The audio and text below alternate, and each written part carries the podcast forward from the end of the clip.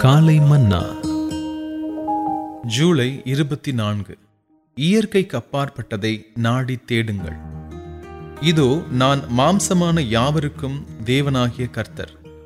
என்னாலே செய்யக்கூடாத அதிசயமான காரியம் ஒன்றுண்டோ? எரேமியா முப்பத்தி இரண்டாம் அதிகாரம் இருபத்தி ஏழாவது வசனம்.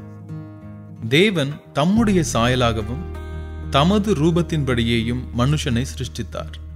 தேவன் அதிசயமானவர். எனவே அவர் நம்மை உண்டாக்கிய போது நாம் அதிசயமானவர்களாய் இருக்க வேண்டும் என்னும் விருப்பத்தை நமக்குள் வைத்தார். மனிதராக பிறந்த ஒவ்வொருவரும் அவர்கள் பாவிகளாயினும் பரிசுத்தவான்களாயினும் இயற்கைக்கு அப்பாற்பட்டதை வாஞ்சிக்கிறார்கள்.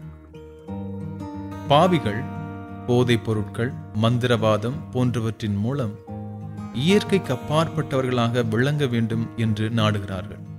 அவர்கள் தங்களுக்குள் ஏதோ ஒரு இயற்கைக்கு அப்பாற்பட்ட சக்தியை வாஞ்சிக்கிறார்கள். தேவன் நமக்குள்ளும் நம் மூலமாகவும் இயற்கைக்கு அப்பாற்பட்ட ஒன்றை செய்ய விரும்புகிறார். அவர் நமக்காக நாம் கற்பனை செய்யக்கூடியதை பார்க்கிலும் மிக மேன்மையானதொரு பெரிய திட்டம் உள்ளவராயிருக்கிறார். ஆகையினாலேயே தேவனுடைய வசனமானது நீங்கள் தெரிந்து கொள்ளப்பட்ட சந்ததியாயும் ராஜரீகமான ஆசாரிய கூட்டமாயும் பரிசுத்த ஜாதியாயும் அவருக்கு சொந்தமான ஜனமாயும் இருக்கிறீர்கள். ஒன்று பேதுரு இரண்டாம் அதிகாரம் ஒன்பதாவது வசனம் என்று கூறுகிறது. நம் ஜீவியம் எப்படிப்பட்ட அதிசயமானதாய் இருக்க வேண்டும் என்று தேவன் விரும்புகிறார் என்பதை காண்பதற்கு நம் ஆவிக்குரிய கண்கள் திறக்கப்பட்டிருக்குமாயின் நம் வாழ்க்கை முறைமையையே அது எவ்வளவாய் மாற்றியமைத்துவிடும். தேவன் அனுதினமும் நம்மை நமக்கு அதிசயமானவராக வெளிப்படுத்த விரும்புகிறார். தேவன் உன் ஜெபங்களுக்கு உடனடியாக பதில் அளிக்காதிருப்பாராயின் அவர் அதற்கு அதிசயமான விதத்தில் பதில் அளிக்க விரும்புகிறார் என்பதே அதன் கருத்தாகும். நம் தேவன் அசாத்தியமானவைகளை செய்வதில் பிரியங்கொள்ளுகிறார். நம்முடைய தேவனுடைய நாமங்களுள் ஒன்று அதிசயமானவர் என்பதால் அவர் எல்லாவற்றையும் அதிசயமான விதத்தில் செய்ய விரும்புகிறார். நாம் அசாத்தியமானவைகளுக்காக ஜெபிக்க வேண்டும் என்று தேவ மனிதன் ஒருவர் கூறுகிறார்.